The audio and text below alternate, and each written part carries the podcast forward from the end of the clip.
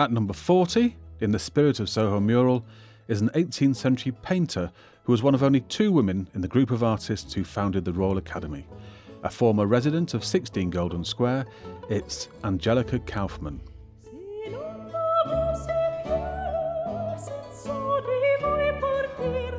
Born into modest circumstances in Switzerland in 1741, Angelica Kauffman was a child prodigy who was extravagantly talented in the fields of both painting and music.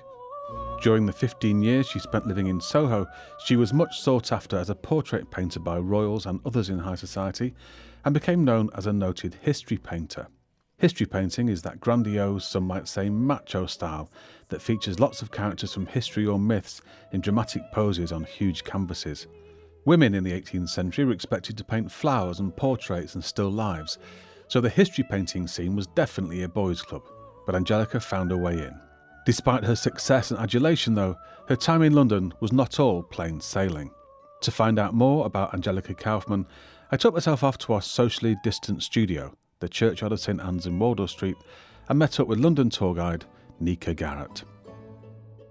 Angelica Kauffman was born in 1741 in Chur in Switzerland. She became one of the greatest artists in the 18th century, and there were not many female artists, in fact. So she was the only child, and her father was an artist her mom died when Angelica was uh, 16, in fact. And Angelica traveled a lot with, with uh, her father. She traveled to Austria, she traveled to Italy, and she was basically working with him. I think she was just nine years old when she painted her first uh, portraits.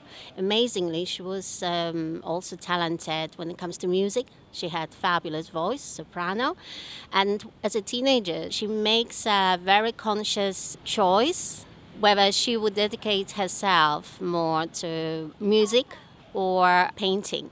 When she's 50, in fact, she paints uh, one of her history paintings that's um, allegorical painting showing an artist choosing between the arts of uh, mm, music and painting. She's torn between the two of them, but you can see in that painting she's choosing art. Did she train or was she just natural? She was trained by her father. So he, he was well respected and, and he, he got commissioned. So when she is in Italy, she also meets a lot of well connected people. She also meets artists. She meets Nathaniel Dance, and it's worth mentioning that Angelica is quite attractive, charming manners. She speaks foreign languages, including English and Italian. She can and paint German. and sing. Yes, absolutely. Yeah, she's a bit of a uh, cat. she's clever, and she's genuinely very nice. So no wonder that, for example, Nathaniel uh, Dance and many others end up smitten with her. And in fact, um, I think they to his understanding, they have a relationship or they have, a, you know, they have an understanding. An understanding. yeah, that's the term they normally use, isn't it? Uh, which is not the case, and, and, and then he's quite, you know, he, he feels hurt. And she meets Lady Wentworth, who is uh, married to a British ambassador in Venice. And I think she persuades her to come to London and she lived, the Soho connection is that she lived in Soho, is that right? Yes, so I understand that originally she lodges with Lady Wentworth uh, in Mayfair. Uh, oh, it's tough, isn't it, where you have to find these terrible digs when you first move to London? She soon makes very useful friends. Uh, everybody talks about her. She actually has other artists paying compliments, and among them is uh, Sir Joshua Reynolds, and he's basically the friends you want to make if you're a young artist, ambitious one. And he's a very, very kind person as well. Everyone wants to be painted by him. He's well connected. And he helps Angelica to set her prices. So she sets her prices high.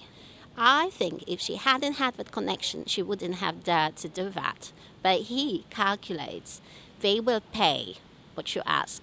From her letters to her father, we can see that she knows that a lady has to have a certain status here to be perceived as lady, And she writes, "Oh, we will have to have one servant, one maid. You know, it's it's unspeakable, unthinkable to live without domestic help. Like of Was she kind. from a very wealthy background? I don't, Um, seem to be I. I don't. I don't think that was very wealthy background, but they, they traveled to make a living. So she learns her trade, but she knows how to turn this trade into money.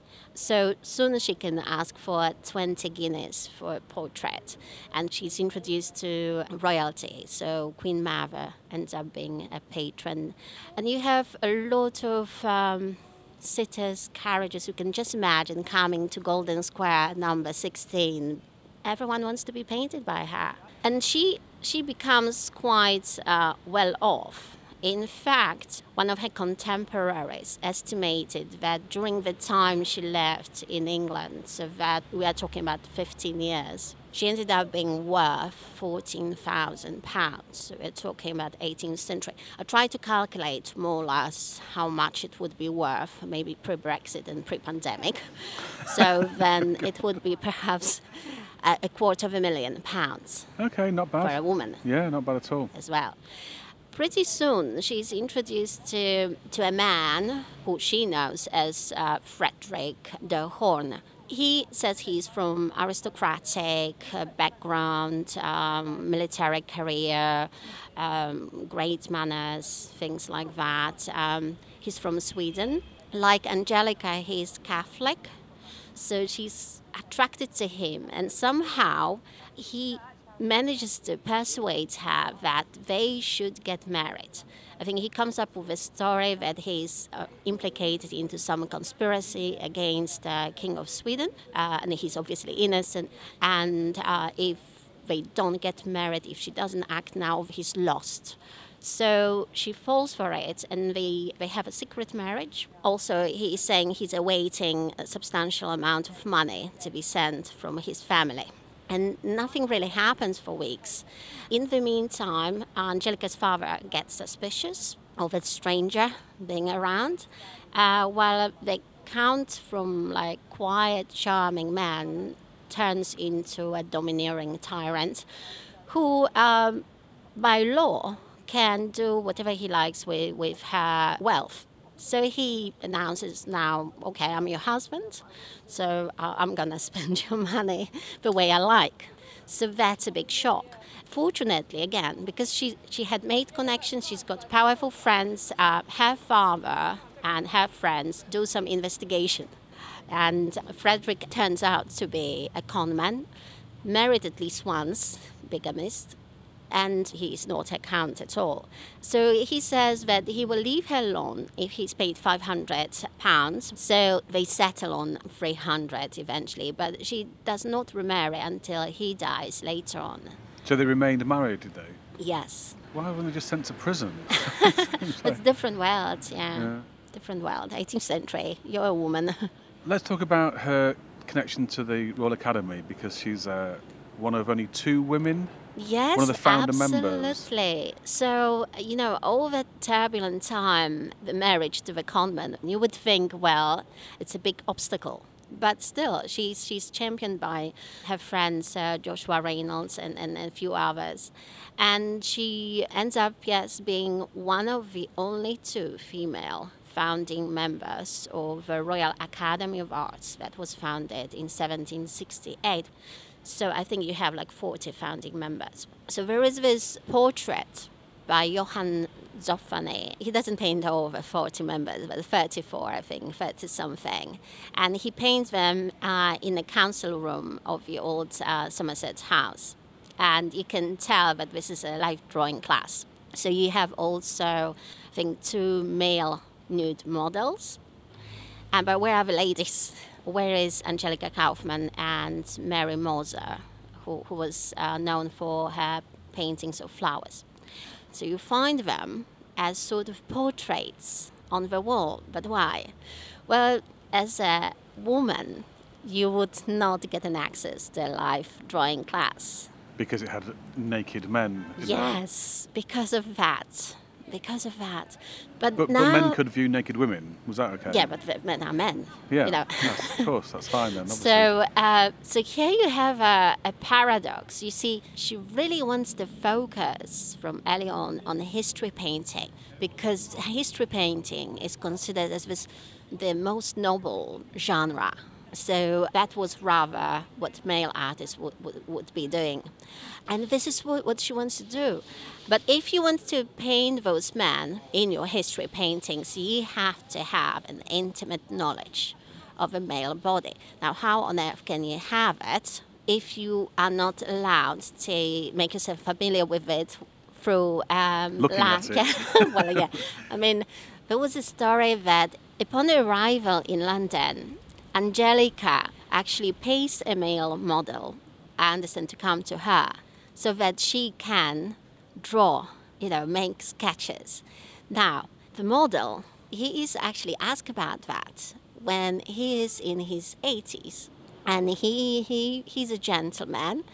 So he replies it was all she wanted to, to see was like, you know, arms and, and, and uh, legs, muscles. And it was all done appropriately. And her father, Angelica's father, was always present in the studio.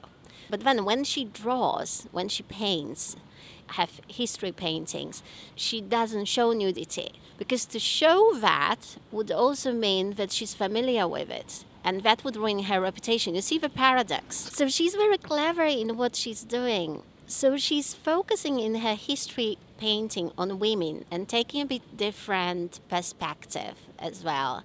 So placing the male characters in a bit more feminine light. One of the two pictures you sent me, not by her, but about her, is this one that was um, considered to be kind of satirical. The Conjurer Yeah. by Nathaniel Hone. Yeah. Could you explain what that's all about? Because that yeah, was so um, in 1775, Nathaniel Hone, who is also a member of Ro- Royal Academy of Arts, wants to submit uh, a new painting to the upcoming um, exhibition, annual exhibition, and it, in short, it's referred to as the Conjurer. And in this painting, you have um, an old master artist and a child. And then in the background, you also have um, nude ladies, um, you know, sort of having fun around St. Paul's Cathedral. Now, one of them is wearing black boots. Now, this painting um, provokes an outrage. So she understands it, on the one hand, as an attack on Sir Joshua Reynolds. There are rumors that they are uh, more than friends, and there is 18 years difference. You have this older master and a child, you know. But in the background, the, the ladies, the nude ladies, the one wearing high black boots, Angelica understands that that's actually it's her. So she writes to the Royal Academy of Arts and she basically says that if you do not reject this painting, I have no other choice but to take all my paintings away. and she was powerful enough Yes. to, to have that painting Yes, withdrawn. it's- it's amazing. She had a fabulous career, really, sort of 15 years of her life here.